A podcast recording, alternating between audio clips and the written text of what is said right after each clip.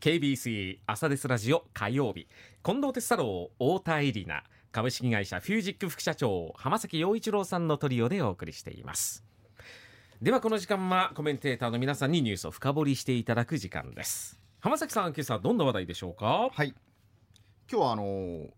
アニメ、うん。まあ、漫画のですね、はい。実写化の話をしたいと思う。いわゆるリアルな人で映画化するっていうものだと思うんですが、2023年12月4日ネットフリックスで実写版の「悠々白書」が配信されたんですね。でこれが実はヒット作になってあの12月18日から24日までの1週間で620万回、まあ、視聴されたと。でえーまあ、いわゆる非英語番組ですね、うんまあ、日本語のものなので視聴回数が、えっとまあ、あの首位になってつまり英語版じゃないものだと首位になって80カ国の、えっと、非英語番組の上位あの、えっと、10位以内にランクインしたと世界中の80カ国で、えーまあ、1桁ランクで、えーこの「悠々白書の」えー実写版ネットフリックスの配信ね。あ海外の皆さんは字幕で見ているそうその通りですその通りです。字幕で見て、うん。えーあのまあ、かなりヒットをしたということなんですね、まあ、この「悠々白書」っていうのはご存知ですか、はい。あまり知らない。名前は聞いたことがあります、うん。あのストーリーはよくわかりませなんるほどあの富樫義弘さんという方が、あのえっと、原作なんですけども、うん。1990年から1994年ということなのでもう30 30年年。以上前うんということになるんですね。のヒット漫画、えー今もうあの5000万部現時点でですねコミックの累計販売が、えー、と5000万部でアニメも、えー1992年から95年までやったということで、うん。あのーまあ主人公が浦飯祐介というですねはあ、僕もあの覚えてるんですよ。第1話でいきなり死んじゃうんですね。え。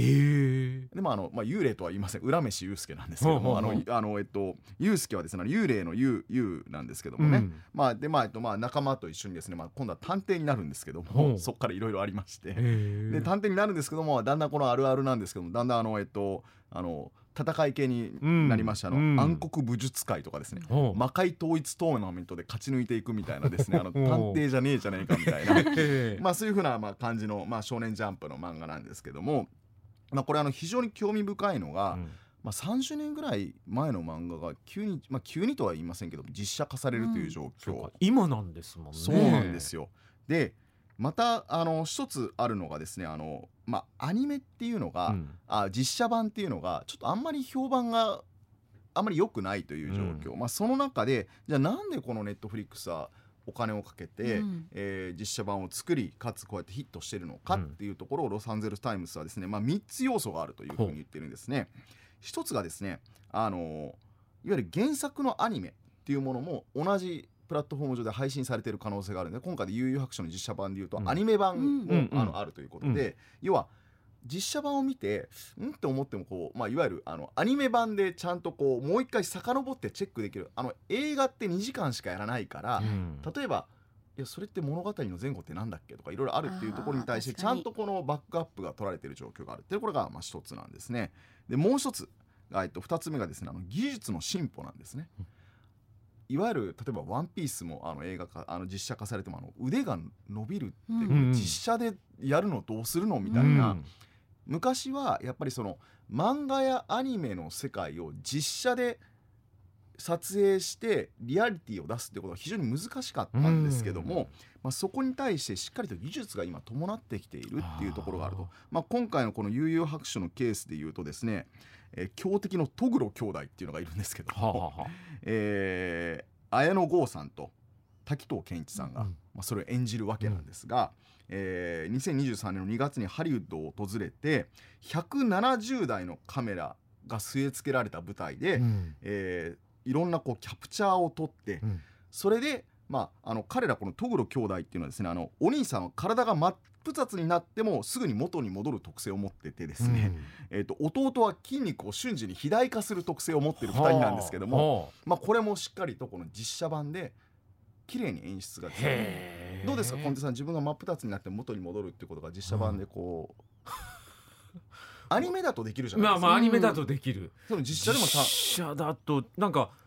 怖いっていうイメージになっちゃいますけど、そうですね、ん。まあ、そういったものもあの、まあ、リアリティもそうなんですけどうん。もしっかりとこう演出としてできるっていうことでまあ、こういったこのいわゆるアニメや漫画の世界を実写でうまく、うん。えー表現するということのリアリティがまあ高まったっていうのがこれ2つ目というふうに捉えています、そして3つ目がですねやっぱこれがまあ一番大きいんですけどもすでにこの漫画っていうものがもう何十年も前から先ほど30年前というふうにお話をしましたけども世界規模ですでにファンを獲得してるっていうことが実は踏み切った大きな要素でいきなり新しい映画を出す、これ当たるか当たらないかわからないっていうところがあるんですけども、例えばこのあの悠々白書にしても、えー少しお話をした「ワンピース。うん。これはまあ1997年から連載して今漫画自体はですねえっと61カ国5億1600万部売れてるらしいんですよね単行本が。うんもうそれだけファンがいるわけですよ、うん。ファンがいる中に昨年の8月31日にこの実写版「ワンピースを配信すると、まあ、1週間で1850万回の配信を記録して、もうあの、まあ、いわゆる、えっと、世界中で大ヒットしたと。でもこれうん大ヒットするには何があったらいきなり何か「ワンピースという単なる映画が出てきたんではなくってすでにファンの下地がものすごく層があるということで、ん。このファンの層を事前に持っているっていうことが、うん。まあ、実はこの実写においては成功の一つの要因ですよっていうふうに言ってるんですね。実際にこの「ワンピースの制作予算 1, ピ1エピソード約30億円と。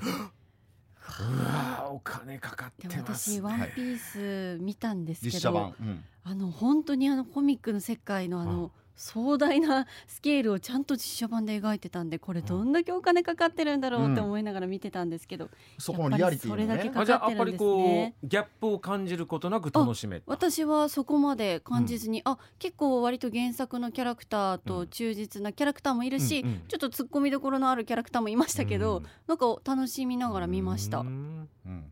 ということで、まあ、実際にこうあのいわゆる漫画やアニメの世界と実写の世界っていうところが、まあ、いろんな技術を使って、まあ、もちろんお金もかかるかもしれませんが、えー近づいてきたっていうところが、まあ、このあの実写版がですね、まあ、今後実はまだまだ増えていくということで、うん。まあ、今年もいろんな配信をされるということでくくってるんですけどもちょっとじゃあ話を元に戻して、うん。まあ、そういった実写版の元になるのは何ですかって言ったら漫画じゃないですか。はいはい。でこれあのこれは私あのアニプレックスのえっとですね方にあのいろいろ聞いたことがあるんですけどもあのえっと鬼滅の刃とかをですねあの作っている会社なんですがやっぱり漫画っていうものの土壌って日本ってやっぱすごいんですね。うん。あのジャンプとかマガジンってあるじゃないですか、うんはい。数百円で。はい。あれは一体何ですかって言ったらある意味人気投票の冊子なんだと。はつまり漫画のあのジャンプやマガジンに、あうん。まああのちょっとザラ版紙みたいな感じで刺さってて、うんうん。あそこに人気のものもあるけども、うん。常に新人の漫画も入れるわけですよはね。あはあはあ。でその中で要は常にある意味毎週毎週オーディションを行ってるようなもんなんですね。で実はあの冊子自体の利益ってそれほど大きくないらしいんですよ。へだけどもえそこでえじゃあ人気が上がってうん。連載が常にさらされてうん。毎週高まってきたものをうん何話かまとめて出したものが何ですかって言われたら単行本なんですよ。単行本ですね。そこにはまあある意味ですね印刷コスト以外はもうすでに内容はすでに存在をしているから、あそこで人気のあるものを品定めして、ええ。そこから人気あるものをピックアップして単行本でしっかりと収益を稼ぐ、でさらにそれが1年続くと、うん。今度はいアニメにうん。制作をする、でもしかしたら今回今何が起こってるかというとアニメから今度は実写の方にまたさらに転化することができるかもしれないということで、実はこの漫画っていうものが実は多くの源泉になっていて日本のこのオーディションシステムと言ったら変ですけどはあ漫画のオーディションシステムっていうのは、まあ、非常にですねあのこのいわゆる日本はって漫画アニメっていうところが、うん。まあ、日本における非常に大事なあの大きなコンテンツに今なってるんですうん。がそこの土壌にはこういったあのいろんな人がチャレンジして、うん。えーそしてそこに対してさまざまな、えーとまあ、いわゆるですね、まあ、サクセスストーリーではないですけども、うん。が、えー、と出せるようなこう道があの整っているということなんですね。で実際ですねあの漫画市場っていうのはあの集英社と講談社と小学科の大手3社はい。あのまあジャンプマガジンサンデーというところですけども、があるんですけども実は最近この3社が確かに市場の6割ぐらいを持ってるんですが、えー実はそういったところもあってですね多くの、えーちょっと今あの話題の「文春」もそうですし、はあ。えー主婦と生活者とか、えー新潮社とかそういったところも実は今漫画をの雑誌とかを出し始めてるんですね。へということで実はそこだけではなくて多くのところがこの漫画っていうものに対して世界的なコンテンツの道筋がつけられるんではないかそしてうんアニメ化できるんではないかということで多くの、まあ、いわゆる企業が今参入をしていると。まあ、実際にですね実はえっと漫画のコミックのこのコミックの方とか、はいまあ冊子っていうのはですね実は2018年17年ってすごく落ち込んだんですね。あの4300億円ぐらいまで国内、うん。えーマーケットが、うん。えー落ちたんですけども今あの足元の2022年のデータしかないんですけどもだと6770億円になったということでこれは1.5倍ぐらいになってそうなんですよ。これはあのいわゆる先ほどのジャンプとかが全盛期だった1995年が5800億円ぐらいですから、うん。それをもう超えて今、うん。えーまあ、漫画っていうものがどんどんどんどんマーケットをまた増やしていると、まあ、これはまさしくこの世界につながる市場になっているっていうところうん。も当然あるのではないかなというふうに思っています。まあ、そういった観点から今はこの漫画っていうものの土壌とそして実写につながる世界っていうのがあるんですけども、一方で一つだけ問題があるのが実はアニメなんですよ。おなぜですか？漫画があってアニメがあって実写があるとしたらこのアニメが実は実はこのアニメっていうのの制作がですね、うん。今ここはえっと実は今度は私あのとあるアニメ制作会社から聞いたんですけども、はいはい。今ですねアニメの30分まああのテレビで30はい分、はい。1本作るのにですね3年ぐらいかかるらしいんですって。え？待ちが多くて。作ってほしいという依頼が多すぎて漫画の土壌がいっぱい出てきたからあ今度は人気の漫画が出てくると今度何する、アニメ化するじゃないですか、アニメ化するんだけどもまあ一つはですねあのこれいくつか要因があるんですけどもうん。一、つは例えばその「鬼滅の刃」に代表されるように、いうん。あのしっかり時間とお金をかけて作るアニメと、うん。もう一つはやはりそのそこよりかはちょっと制作費落ちるし、えーまあ、30分のまずは、えっと、深夜番組とかでやってみようみたいなアニメっていうところがあるんですけどもやっぱりここのボリュームゾーンがうん。あまりにも依頼が多すぎて、うん。しかも今、えっと、日本だけではなくて実はアメリカや韓国の漫画からも日本のアニメ制作が、まあ、ある意味アニメ制作のハリウッドみたいに今なってきてて。依頼が殺到しているということでなかなかこのアニメ化っていうのがですね今うん。大変な状況にあってここをしっかり解決をしていくっていうところがうん。またさらにこの実写化っていうところにもつながっていくということなんですけどもうん。あの今の、えっと、課題というのはこのアニメのところがちょっと課題になっていてえー